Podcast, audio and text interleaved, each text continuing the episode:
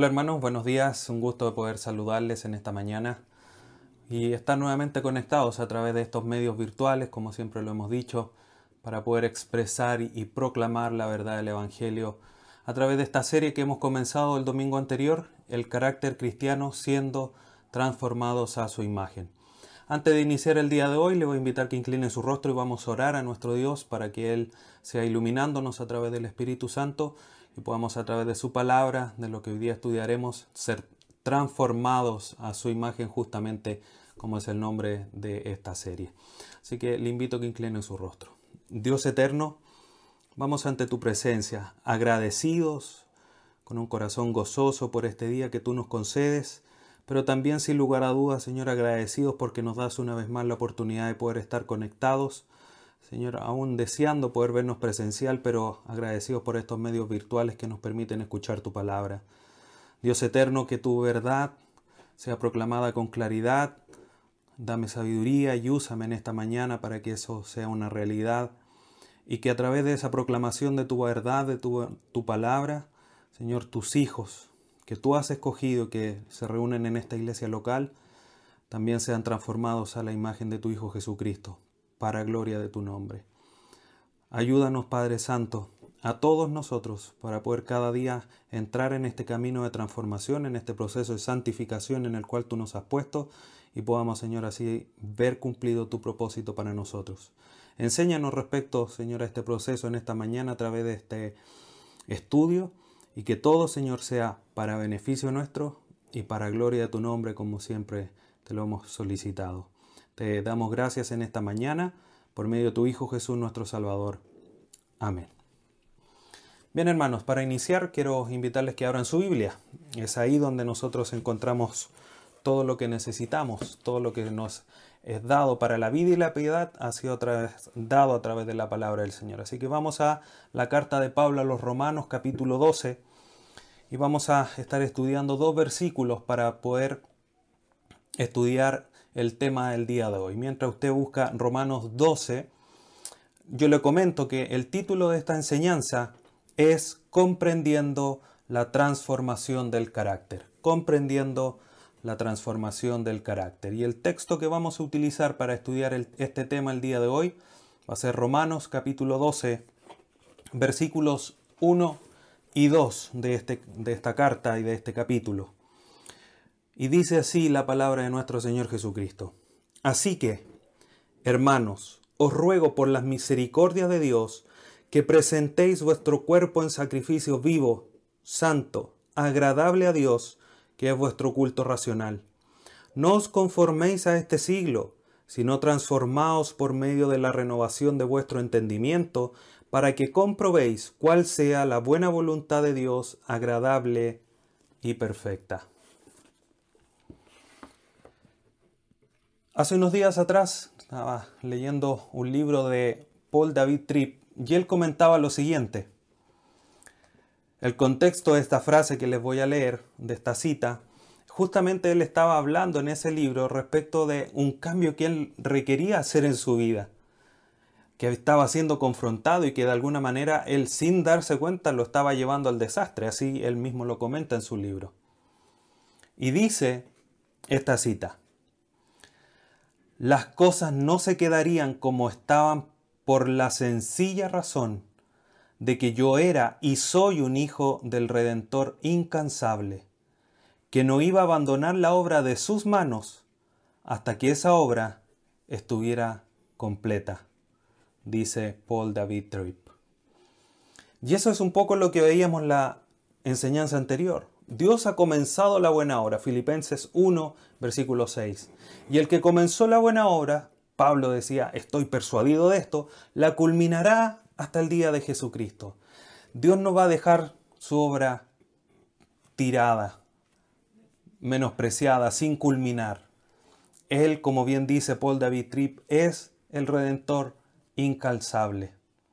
Por lo tanto, hermanos, nosotros teniendo esa seguridad y esa claridad, además de haber estudiado que es necesario transformar el carácter porque es en el proceso que Dios nos ha puesto de santificación y esto es de alguna manera algo que vamos a ir estableciendo en la medida que vamos avanzando en la serie, es importante que no solamente comprendamos por qué es necesario transformar, sino que de alguna manera lo que es la transformación del carácter y por eso es el tema del día de hoy. Entonces Pablo, aquí en la iglesia Roma, este pasaje que hemos leído sirve de alguna manera, obviamente toda la escritura es inspirada por Dios, pero el pasaje que hoy día hemos leído nos sirve para comprender esta realidad del carácter que tiene que ser transformado en nuestras vidas. Pablo en los primeros 11 capítulos de la carta a los romanos, como hemos comentado en algunas otras ocasiones, hace una extensa y muy profunda exposición del Evangelio. Solamente por nombrar algunas cosas para poder reforzar la idea de lo que Pablo comienza a detallar desde este capítulo 12 en adelante y en específico los dos versículos que vamos a estudiar en esta mañana. Entonces Pablo les dice, les exhorta, ¿En base a qué? Primero, en el capítulo 3 encontramos la condición de completa separación, condición paupérrima, por decirlo así, desastrosa, horrible en la que el hombre se encuentra. Si vamos a Romanos capítulo 3, solamente como para hacer una breve y superficial revisión para reafirmar algunas cosas que ya hemos leído y estudiado en algunos otros instantes, por ejemplo dice Romanos 3.10, como está escrito, no hay justo ni un uno. No hay quien entienda, no hay quien busque a Dios. Todos se desviaron a una, se hicieron inútiles. No hay quien haga lo bueno, no hay ni siquiera uno. Y Pablo sigue detallando en los versículos posteriores toda esa condición triste, oscura, en la que los impíos, los incrédulos se encuentran antes de ser encontrados por Jesucristo. Pero ya estando en Jesucristo se produce una manifestación, una acción de gracia justificando y liberando a aquellos que se encontraban en esta condición de Romanos 3 para decir, por ejemplo, en Romanos 5, avanzamos dos capítulos, y dice el versículo 1, justificados pues por la fe tenemos paz para con Dios por medio de nuestro Señor Jesucristo. Y esa es la realidad, estamos justificados, estamos liberados por medio de nuestro Señor Jesucristo. Saltamos al capítulo 8 donde esta acción de Dios por medio de Jesucristo de ser justificados en la muerte en la cruz nos libera. En el capítulo 8, versículo 1 dice, ahora pues ninguna condenación hay para los que están en Cristo Jesús. Los que no andan conforme a la carne, sino conforme al Espíritu. Aquí Pablo detalla, y eh, obviamente el, capítulo completo da aún mucho más luces de esta liberación, de ya no hay condenación, somos libertados de, de esa paga que debíamos de hacer, porque la paga del pecado es muerte, como también dicen los capítulos previos, pero a través de Jesucristo somos liberados y ya no hay condenación para los que están en Cristo y de alguna manera comienza ya a desarrollar esta idea o a, poner algunas luces de alerta y dice, los que no andan conforme a la carne, sino conforme al Espíritu. Hay un cambio, hay una distinción que permite saber quiénes son los que ya no tienen condenación. Y es muy interesante eso. Y obviamente al finalizar el capítulo 8, en la extensa sección del, del versículo 28 al final, dice que nada nos va a separar de el amor de Dios que es en Cristo Jesús. Ni la vida, ni la muerte, ni lo alto, ni lo bajo, como dice el versículo 38 y 39. Y esa es la realidad que Pablo ha estado desarrollando frente a muchos otros temas, por supuesto que toca, pero de manera general esto es lo que Pablo detalla en los capítulos del 1 al 11. Esa es la base, ese es el sustento, el piso, para que después Pablo haga un cambio, un giro, después de explicar toda esta relación que Dios hace de la condición triste, la liberación, la justificación, el perdón y la seguridad que tenemos en Cristo, Pablo ahora dice, así que, sea, en razón de todo esto que yo ya les escribí y les expliqué y les dije detalladamente, ahora yo les pido, así que en relación a como base, como sustento, como les decía, entendiendo que todo esto que yo ya les he comentado, es como que dijese Pablo, permitiéndome hacer esta, esta explicación, es como si Pablo le dijese lo, lo, lo siguiente, lo que les acabo de escribir previamente es toda una manifestación de la misericordia de Dios. Todo eso que yo les he escrito es lo que nosotros debemos de mirar y de tener en cuenta como la más grande razón para responder de una manera adecuada a Dios. Todo lo que ha hecho es la base, el sustento para que hoy día nosotros vivamos de una manera distinta, que es lo que Pablo comienza a introducir aquí. Por eso es que en razón de eso que a Pablo ha expuesto, él les ruega, así que hermanos, os ruego, exhorta por las misericordias de Dios. Y esto, hermanos, no simplemente trata de un intercambio. Ah, mira, Dios me dio esto, entonces yo le tengo que entregar esto otro. Esto no se trata de, de ese nivel de comercio más básico. Pablo aquí está diciendo que ese es el sustento. La acción de Dios es una acción permanente, continua en el tiempo. Y eso nosotros debemos de comprenderlo porque hasta el día de hoy la gracia que manifestó por supuesto que de una manera grande y excelsa, majestuosa en la cruz, sigue actuando en nosotros al día de hoy, guardándonos sin caída, como dice Judas 24, para presentarnos delante de Él puros y sin manchas. Y esa acción continua es la que nosotros debemos comprender y por eso es que Pablo habla y, cita y dice, por las misericordias de Dios. Y como lo vimos en el estudio anterior, esa acción es continua. ¿Cómo sabemos que es continua? Porque Pablo le dijo a los filipenses, como lo vimos la vez anterior. El que comenzó la buena obra la culminará hasta el día de Jesucristo. Hay un proceso continuo, permanente, que Dios está haciendo en nosotros para ser llevados a la imagen de su Hijo Jesucristo. Volvamos a, a Romanos 5, versículo 21, porque aquí hay una realidad, hermanos, que quizás nosotros no hemos considerado del todo.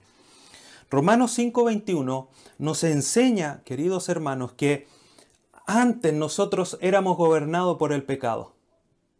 Muertos en delitos y pecados, dicen otros pasajes. Separados de Dios, Efesios 2, por ejemplo. Pero en el momento que la obra de Cristo se hace realidad en nosotros, el pecado pierde ese gobierno sobre nosotros y ese lugar es ocupado por la gracia. Y es la gracia la que ahora gobierna en nosotros y nos permite llevar nuestra vida en obediencia a Dios. Mire lo que dice Romanos 5:21. Para que así como el pecado reinó para muerte, así también la gracia reine por la justicia para vida eterna mediante Jesucristo, Señor nuestro. Ahora reina la gracia. En tu vida, hermano, reina la gracia. La gracia de Dios la que te permite vivir según las demandas que Dios ha establecido. Por lo tanto, aquí hay algo que sin lugar a duda debemos de comprender. Hemos sido liberados y es algo que hemos estudiado muchas veces y conversado otras tantas. Y siendo liberados, como Pablo también lo menciona, si hemos muerto al pecado, ¿por qué vamos a seguir viviendo en él o practicándolo de manera frecuente? Debemos de vivir de una manera distinta. Y eso de alguna manera retomando esas ideas que ya han sido expuestas por Pablo. Por lo tanto, queridos hermanos, las misericordias y la gracia de Dios son la razón más que suficiente para que nosotros respondamos. ¿De qué manera? Sacando todo lo carnal, todo lo pecaminoso de nosotros. Eso es lo que de alguna manera Pablo le está instando a los hermanos en Roma. Mire lo que dice Mateo 16, 24, que es un pasaje que es conocido, que hemos estudiado. Mateo 16, 24 dice lo siguiente. Entonces Jesús dijo a sus discípulos, si alguno quiere venir en pos de mí, niéguese a sí mismo y tome su cruz y sígame. Dicho en palabras de Pablo a los romanos, para seguir a Cristo ahora que ustedes ya no son gobernados por el pecado, sino que por la gracia, mueran de manera constante. Tomen su cruz y vivan en obediencia a Cristo. Eso es lo que nosotros debemos de hacer. De hacer. Entonces por eso Pablo le dice, así que hermanos, os ruego, les pido, les encarezco, les exhorto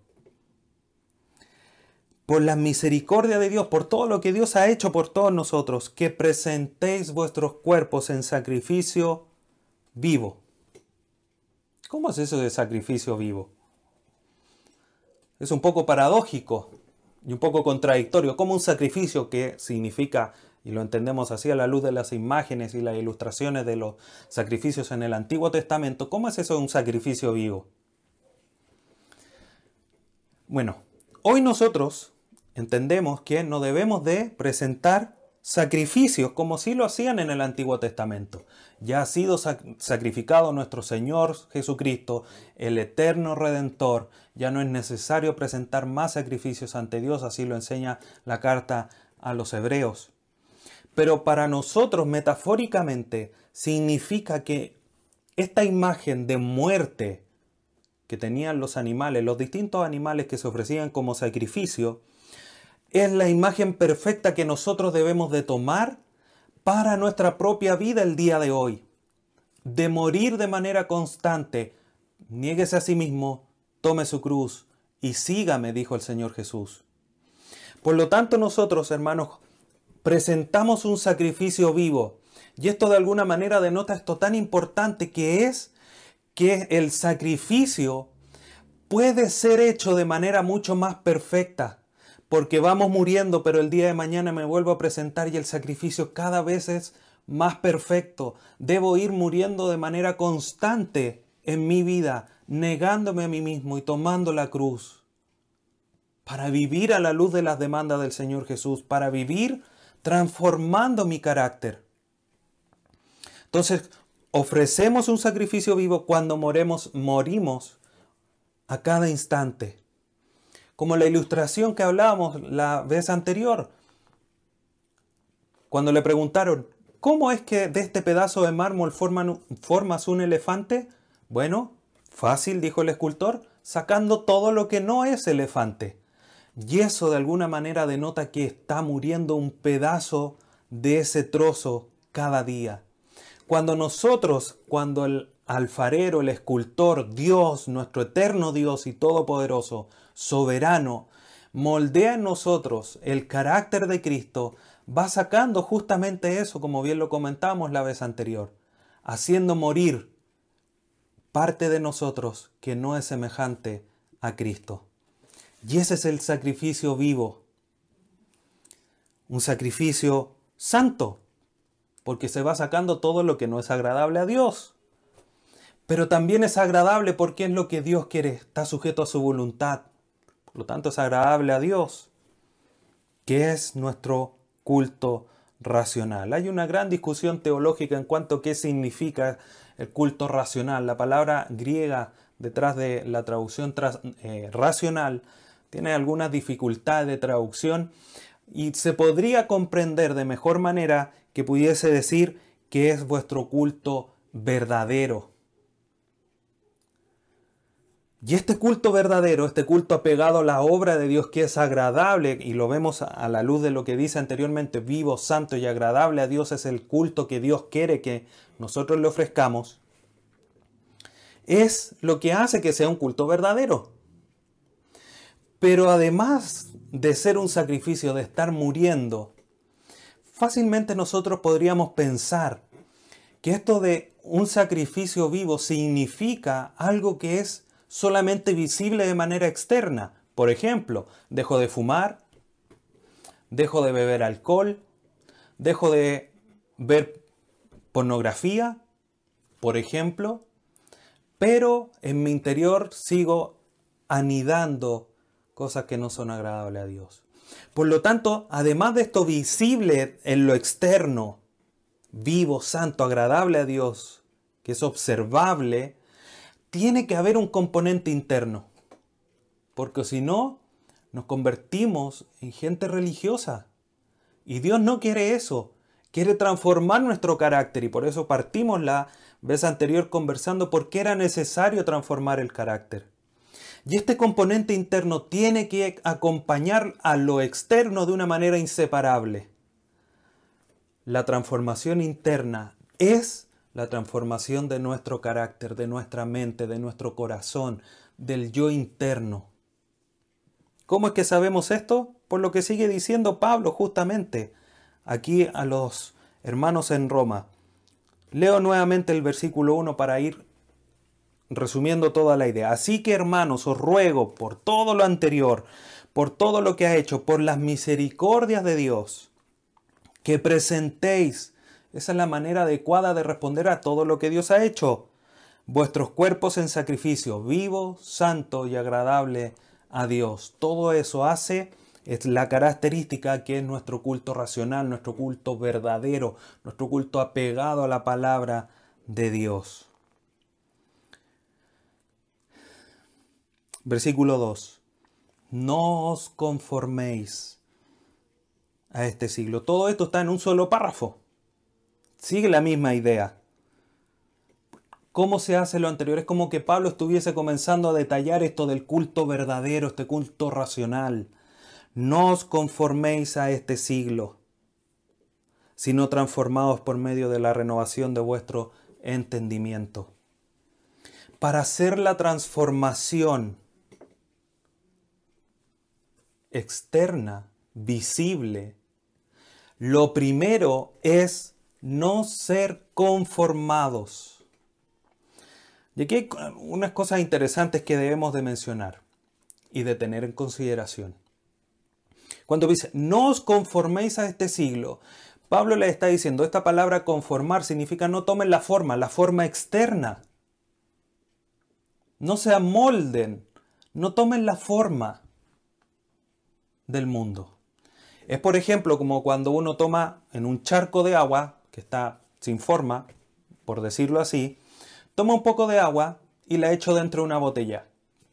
¿Qué forma toma el agua? La forma de la botella, o la forma del vaso, o del jarro. De alguna manera nosotros lo que no debemos hacer es estando en este mundo, tomar la forma que el mundo nos dice que debemos de tomar. Es como cuando el agua toma la forma de la botella, que la botella le dice qué forma tomar. Nosotros debemos no conformarnos, no tomar la forma externa del mundo. No os conforméis a este siglo, a este mundo, a esta cultura, podríamos decir. Lo que se debe hacer es el contraste que aquí Pablo toma y que nosotros debemos de considerar de manera profunda, justamente hablando de la transformación del carácter, es que tiene que ser transformado. Y es interesante este, este como entre comillas juego de palabras, dice, no os, no os conforméis a este siglo, sino transformaos en lo interno. Tienen esa connotación estas palabras. Conformar externo, transformar desde lo interno. Podríamos decir, transformen su esencia, su naturaleza. Si lo pudiéramos decir con el permiso de Pablo y de Dios, por supuesto, en términos de nuestra serie que estamos realizando, transformen su carácter, su interior. Y es interesante justamente que este verbo transformar que aparece aquí en el versículo 2 en el griego tiene justamente la connotación de tomar una semejanza interna o auténtica. Entonces Pablo le está diciendo a los de Roma, no os conforméis a este siglo, no tomen la forma externa de este siglo malo, como dicen otros pasajes, de esta cultura atea, de esta cultura que va contraria a todos los designios de Dios, sino que transformen ustedes su interior, su carácter y háganlo semejantes a Dios. Eso es lo que le está diciendo Pablo aquí a lo de Roma. ¿En función de qué? De todo lo que Dios ha hecho por las misericordias de Dios. Por lo tanto, hermanos, aquí no tiene que ver, y como lo vamos a ver más adelante, que una transformación externa es necesaria para poder evaluar que hay un cambio interno, pero Dios, como lo dijimos la vez anterior, su enfoque, su principal preocupación es lo interno porque de lo, de, lo interno es que sale las malas palabras, la idolatría, etcétera, etcétera. Transformando lo interno es que va a salir palabras de adoración a Dios, buena conducta, dejamos la mentira, dejamos mirar pornografía, dejamos de realmente desde lo interior, dejamos de hacer todo aquello que no agrada a Dios. ¿Y cuál es el medio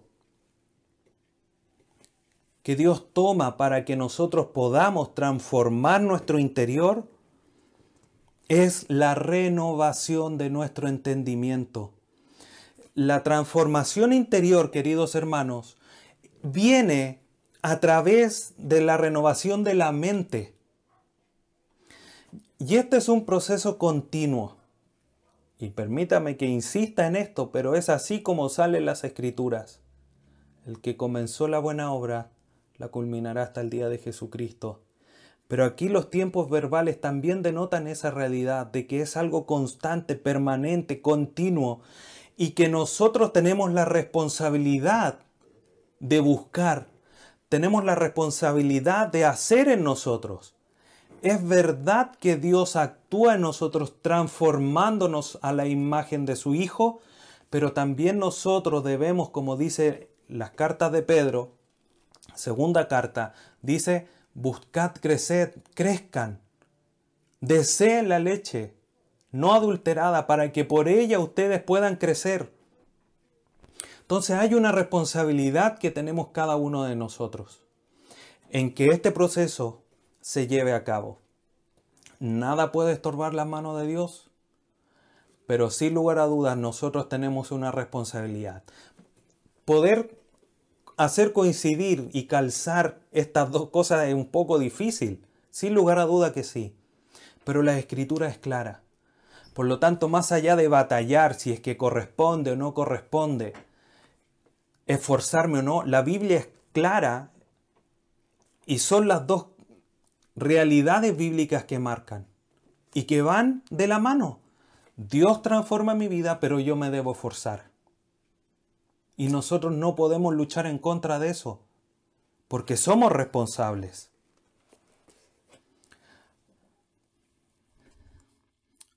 Volvemos al versículo 2. No os conforméis a este siglo, sino transformaos por medio de la renovación de vuestro entendimiento, para que comprobéis cuál sea la buena voluntad de Dios, agradable y perfecta. Cuando vamos transformando nuestra mente, vamos comprendiendo qué es lo que Dios quiere de nosotros. Y cuando comprendemos lo que Dios quiere de nosotros, es más fácil y la obra del Espíritu Santo se hace en nosotros de tal manera que vamos tomando los propios deseos, la propia voluntad de Dios que tiene con nosotros y la hacemos nuestro propio deseo, nuestros propios propósitos. Dios quiere que yo sea santo. Y cuando comprendo esa voluntad de Dios a la luz de las acciones misericordiosas y llenas de gracia de Dios hacia nosotros, es que yo ese deseo que de Dios o el mandato de Dios de que yo sea santo, lo hago mi propio propósito y yo digo, yo quiero ser santo para Dios.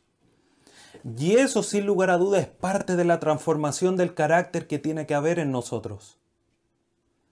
Ese entendimiento, porque vamos cambiando nuestra mente, nuestra comprensión de la voluntad de Dios y en la medida que vamos renovando nuestra mente, vamos comprendiendo, como dice el texto, cuál sea la buena voluntad de Dios, agradable y perfecta como justamente tiene que ser nuestro culto verdadero, vivo, santo y agradable a Dios. Entonces, queridos hermanos, en la medida que nosotros crecemos en la renovación de nuestra mente, transformamos nuestro carácter.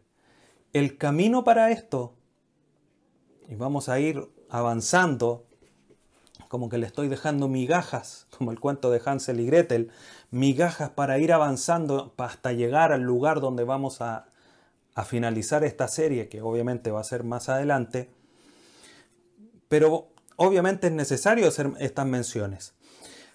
El camino para ser transformados en nuestro carácter, primero es por medio del Espíritu Santo. Miren lo que dice Romanos 8,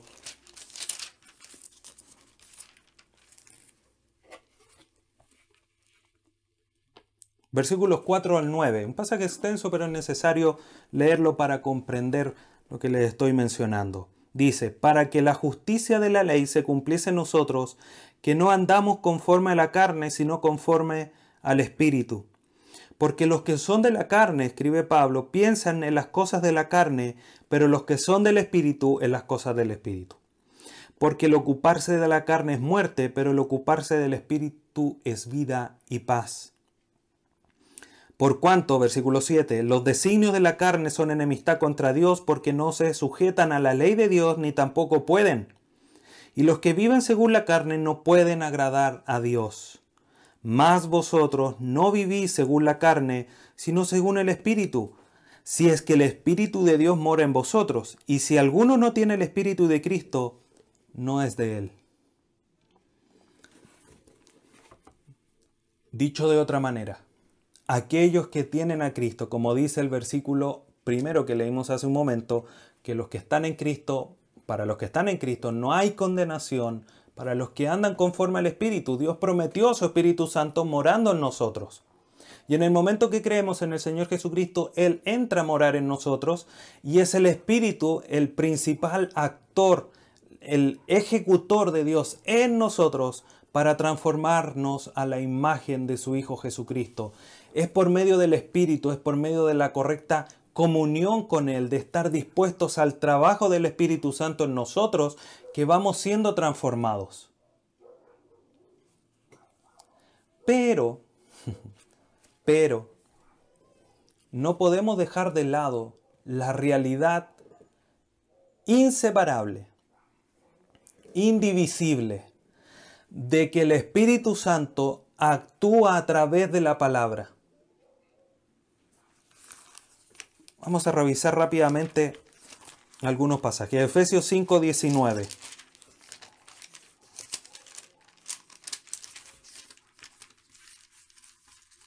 Pasaje que ya hemos estudiado,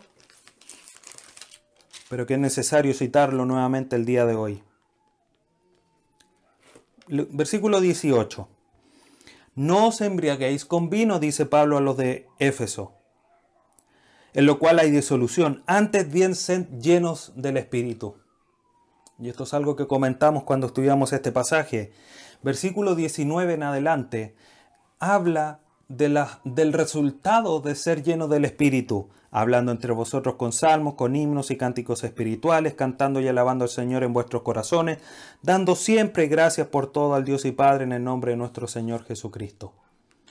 Es a través del Espíritu que estas acciones se hacen realidad en nosotros.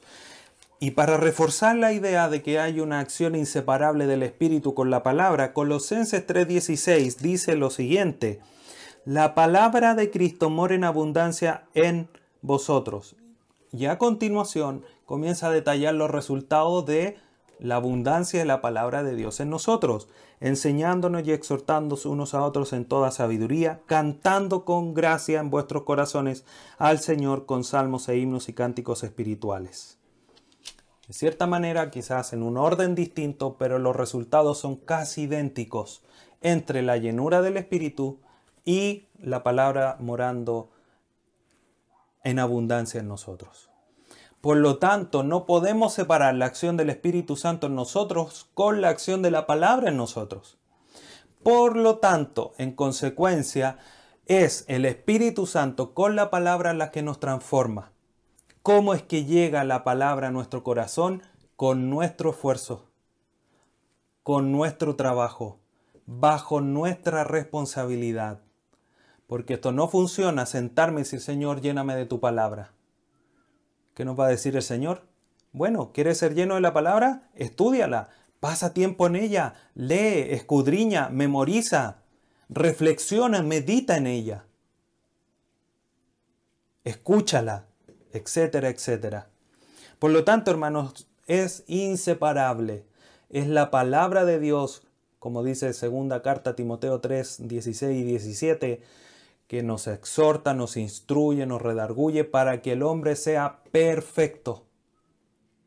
Y esa obviamente es una acción del Espíritu Santo que actúa de una manera conjunta e inseparable con la palabra de Dios. Juan Calvino comenta lo siguiente. La ley del Señor es la mejor instrucción y la más adecuada para ordenar nuestra vida como es debido. No hay nada más fuera de la palabra. Como dice eh, Pedro, todo lo que nos es necesario para la vida y la piedad nos ha sido dado a través del conocimiento de nuestro Señor Jesucristo. No hay más. Y esto es algo que es importante insistir, porque no hay nada fuera de las escrituras. Todo lo que necesitamos para ser perfectos, segunda Timoteo 3:16, todo lo que necesitamos para la vida y la piedad, segunda carta de Pedro, lo encontramos en las escrituras y no fuera de ellas. Por lo tanto, hermanos, a la luz y volviendo a Romanos 12, es la obra de Dios en nosotros bajo también nuestra responsabilidad de estudiar la palabra que vamos siendo transformados. Y eso es lo que nosotros de alguna manera debemos comprender. No es mm, solamente una transformación externa, no es solamente una transformación que es dentro de lo visible, dejando a un lado lo que es lo interno. Y es importante que comprendamos y reitero esta idea de que no os conforméis, no tomen la forma externa, sino que transformen lo interno y háganse semejantes a Dios, al Señor Jesucristo. Ese es el propósito de Dios, lo vimos la clase anterior y lo reitero aquí en Romanos 8. Dice, porque a los que antes conoció también los predestinó, 8.29, para que fuesen hechos conforme a la imagen de su Hijo para que Él sea el primogénito entre muchos hermanos. Algunos podrían decir, ay, conforme, conforme a la misma forma. Sí, pero después dice, para que Él sea el primogénito entre muchos hermanos. Eso quiere decir que tienen la misma naturaleza. Ese es el principio, el propósito, la voluntad de Dios para nosotros. Por lo tanto, queridos hermanos, a la luz de esto quiero mencionar cinco, seis aspectos, perdón, de lo que no tiene absolutamente nada que ver con la transformación del carácter. Y es necesario hacer esta aclaración. Segunda carta a los Corintios 5:17 dice que para los que están en Cristo, todas las cosas viejas pasaron, son todas hechas nuevas. Y eso es una realidad que tenemos todos aquellos que hemos creído en nuestro Señor Jesús. Pero, pero, nuestra transformación del carácter no tiene nada que ver con nuestra posición en Cristo. Porque es verdad lo que dice segunda carta a los Corintios 5:17 que somos hechos nuevos, pero no es solamente por el hecho de estar en Cristo que alcanzamos madurez o alcanzamos la perfecta transformación de nuestro carácter.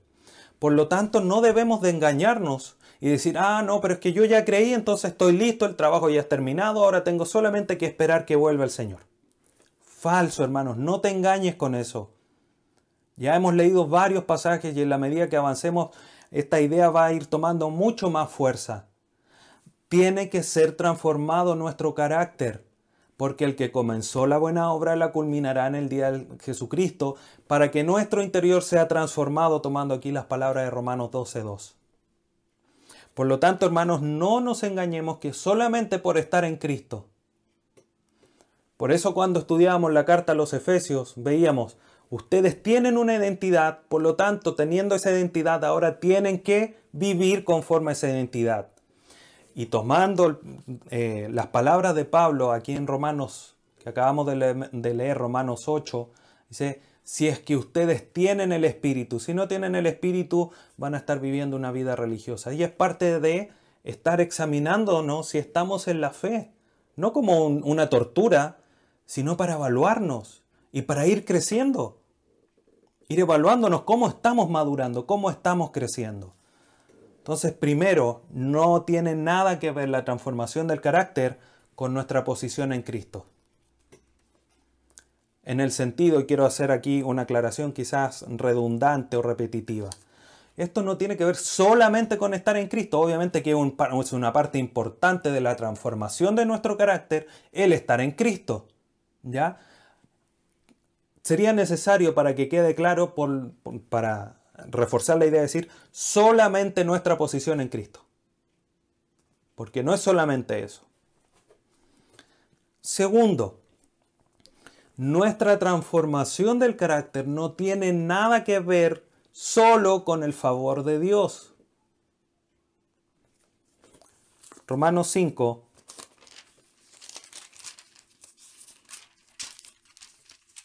Seis al 10 dice lo siguiente, porque Cristo cuando aún éramos débiles a su tiempo murió por los impíos. Ciertamente apenas morirá alguno por un justo, con todo pudiera ser que alguno osara morir por el bueno. Mas Dios muestra su amor para con nosotros en que siendo aún pecadores, Cristo murió por nosotros. Pues mucho más, estando ya justificados en su sangre, por él seremos salvos de la ira. Porque si siendo enemigos fuimos reconciliados con Dios por la muerte de su Hijo, mucho más, estando reconciliados, seremos salvos por su vida. Nosotros siendo pecadores, muertos en delitos y pecados, separados de Dios, etcétera, etcétera, como hemos estudiado y mencionado en muchas ocasiones. Es en esa condición que Dios demuestra su favor hacia nosotros, dándonos a su Hijo para poder ser salvos. Por lo tanto, la transformación del carácter no tiene nada que ver con el favor de Dios porque no significa que yo voy a tener más favor de Dios al cambiar mi carácter. Dios se va a agradar más, por supuesto que sí, pero el favor de Dios ya está a favor mío, porque me ha dado a su Hijo que es lo más grande, lo más excelso que Dios no puede haber dado. Por lo tanto, no pensemos porque Dios nos bendice, como dice el salmista, no olviden ninguno de, de sus beneficios. Es verdad, pero no es solamente eso el que estemos listos con nuestro carácter. Ya tenemos el favor de Dios, pero ese favor, como si tomáramos las palabras de Pablo, por el favor de Dios presente en vuestros cuerpos en sacrificio vivo, santo y agradable a Dios, que es vuestro culto verdadero, vuestro culto racional. Entonces no nos engañemos, ah, pero si Dios me guarda, me protege, estoy beneficiado por Él. Sí, pero no significa que tu carácter no necesite ser cambiado. Número 3. No significa el cambio del carácter solamente el paso del tiempo. Mire lo que dice Hebreos capítulo 5. Vamos a esta, a esta carta. Hebreos 5, versículo 12. Dice el autor de esta carta, porque debiendo ser ya maestros, mire lo que dice, debiendo ser ya maestros después de tanto tiempo, Tenéis necesidad de que os vuelva a enseñar cuáles son los primeros rudimentos de la palabra de Dios. Y habéis llegado a ser tales que tenéis necesidad de leche y no de elemento sólido. Por lo tanto, hermanos, el solo hecho de llevar 30 años, 5 años, 3 años, llevar años en el Evangelio, en una iglesia, escuchando la palabra de Dios, no significa que no necesite ser transformado tu carácter. Porque el solo paso del tiempo no significa maduración. Como lo sabemos, el versículo aquí es claro. Después de tanto tiempo tenéis necesidad de que os vuelva a enseñar los rudimentos. Es necesario que les vuelva a dar leche y no alimento sólido. Es como si a un joven de 18 años de repente solamente fuera necesario darle leche materna y ya no pueda comer su, plato de ensalada, de papas cocidas, un buen bistec. Solo leche materna. Cualquiera pensaría, oh, pero ¿cómo está tomando leche materna? Y las proteínas y todos los otros minerales. Sería extraño. Nos parece incluso un poco jocoso, un poco gracioso. Pero sería extraño. Eh, el autor de aquí de los Hebreos dice tanto tiempo innecesario que les vuelva a dar leche y no alimento sólido después de tanto tiempo. Lo único que asegura la transformación de nuestro carácter es el ejercicio, la práctica. ¿Cómo lo sabemos? Versículo 13 y 14. Y todo aquel que participa de la leche sin experto en la palabra de justicia porque es niño pero el alimento sólido es para los que han alcanzado madurez, para los que, como una explicación, para los que por el uso, el trabajo, el ejercicio, la práctica, el uso, tienen los, sentidos ejercitados en el discernimiento del bien y del mal. Ejercitado, uso. No es solamente por estar, es por ejercitar. Por lo tanto, la transformación del carácter no solamente tiene que ver con el paso del tiempo. Número 4. La transformación del carácter no solamente tiene que ver con el conocimiento. Primero los Corintios 8.1 dice que el conocimiento envanece.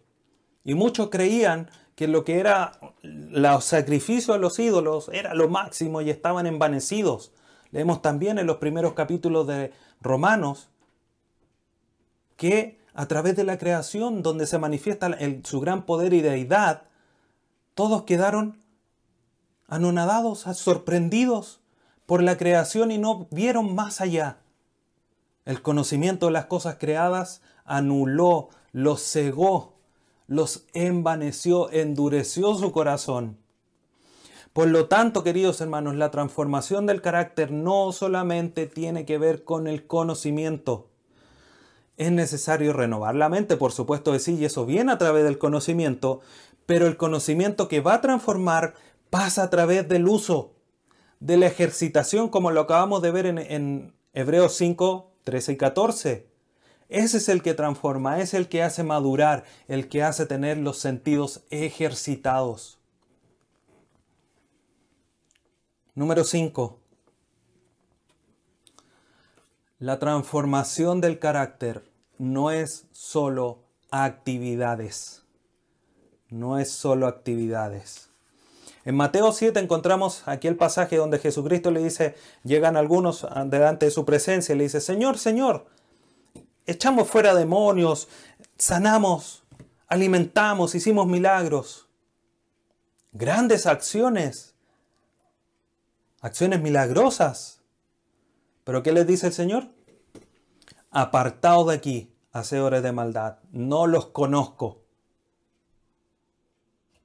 Por lo tanto, queridos hermanos, la pura realización de las actividades no, se, no asegura un cambio de carácter. Es el ejercicio, y permítame insistir en esto, es el ejercicio y la práctica de la voluntad de Dios la que transforma nuestro carácter. Justamente en este pasaje, Mateo 7, Jesucristo contando este relato nos hace saber esta verdad. No todo el que me dice Señor, Señor entrará en el reino de los cielos, Mateo 7:21, sino el que hace, el que ejercita, el que practica, el que lleva a cabo la voluntad de mi Padre que está en los cielos. Porque si no hace la voluntad y transforma su carácter, ¿qué le dirá el Señor? Versículo 23, y entonces les declararé, nunca os conocí, apartado de mí, hacedores de maldad. Esas acciones estaban fundadas en personas, en caracteres que no estaban amoldados a la voluntad de Dios. Entonces no nos engañemos, hermanos, el activismo, el realizar acciones, no significa que yo tenga un carácter óptimo, perfecto, semejante al de Cristo. Número 6 y final. El cambio del carácter, la transformación del carácter no tiene absolutamente nada que ver con la prosperidad.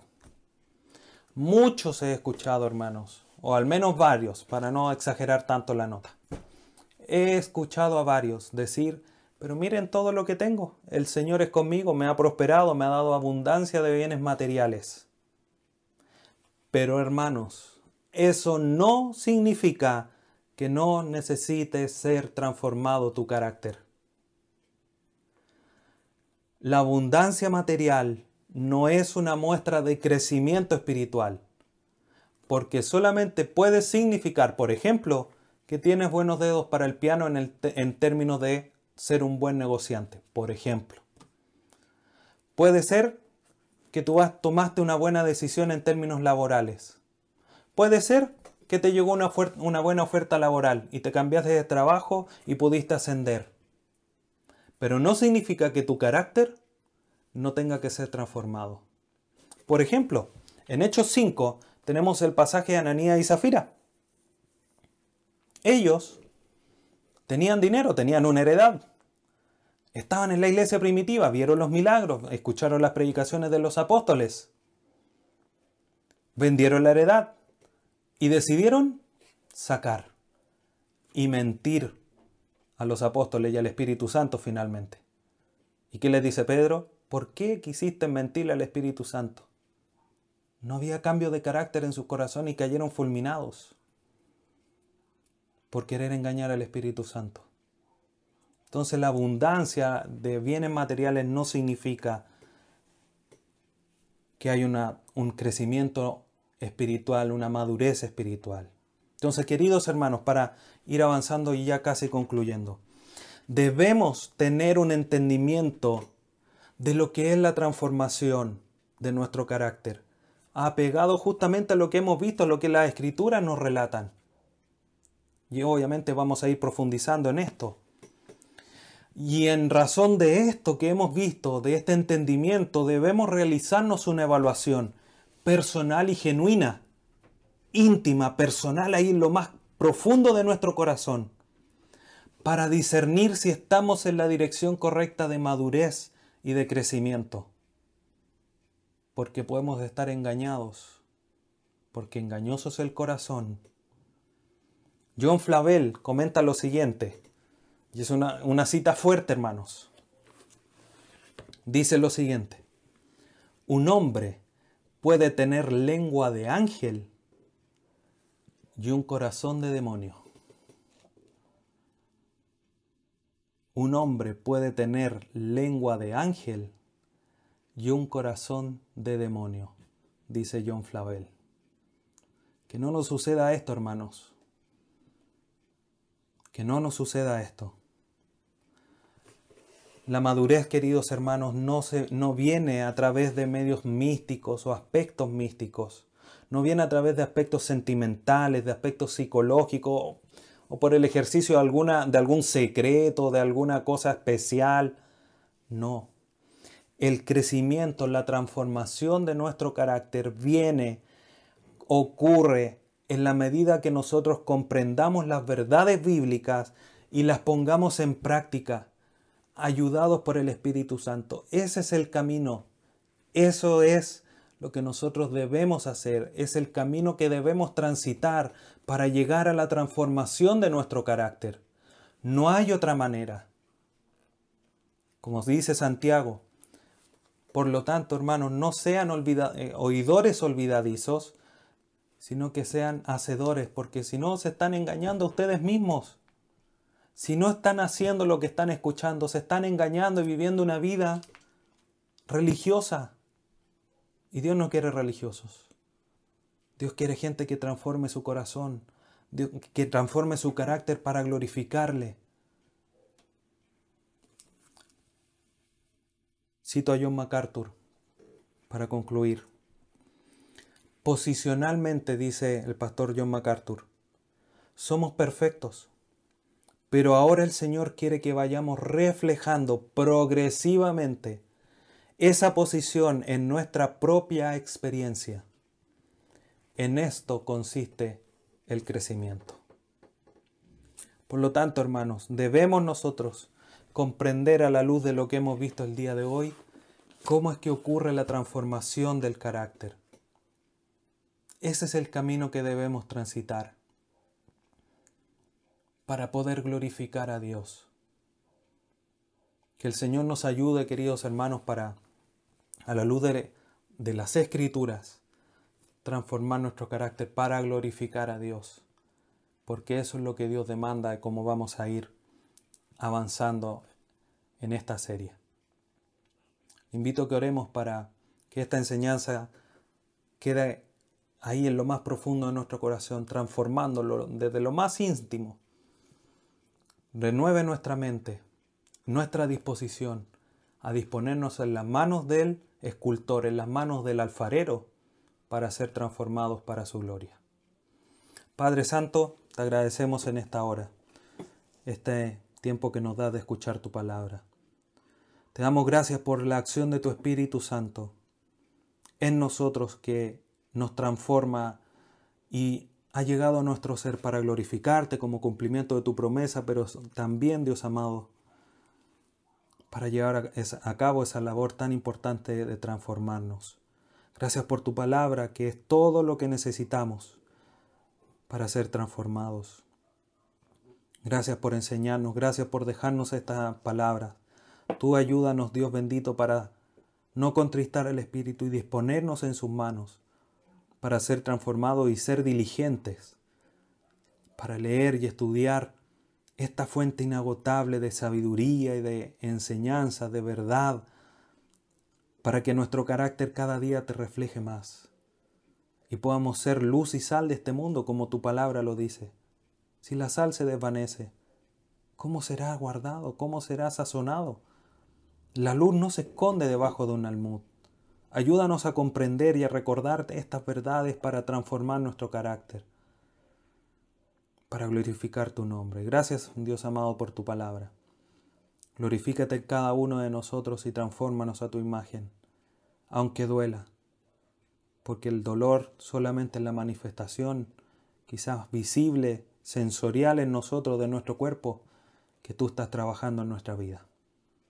Gracias te damos, Padre Santo en esta hora por esta enseñanza. Confírmala tú en cada uno de nosotros y podamos ser hacedores de ellas. En el nombre de tu Hijo Jesús. Amén.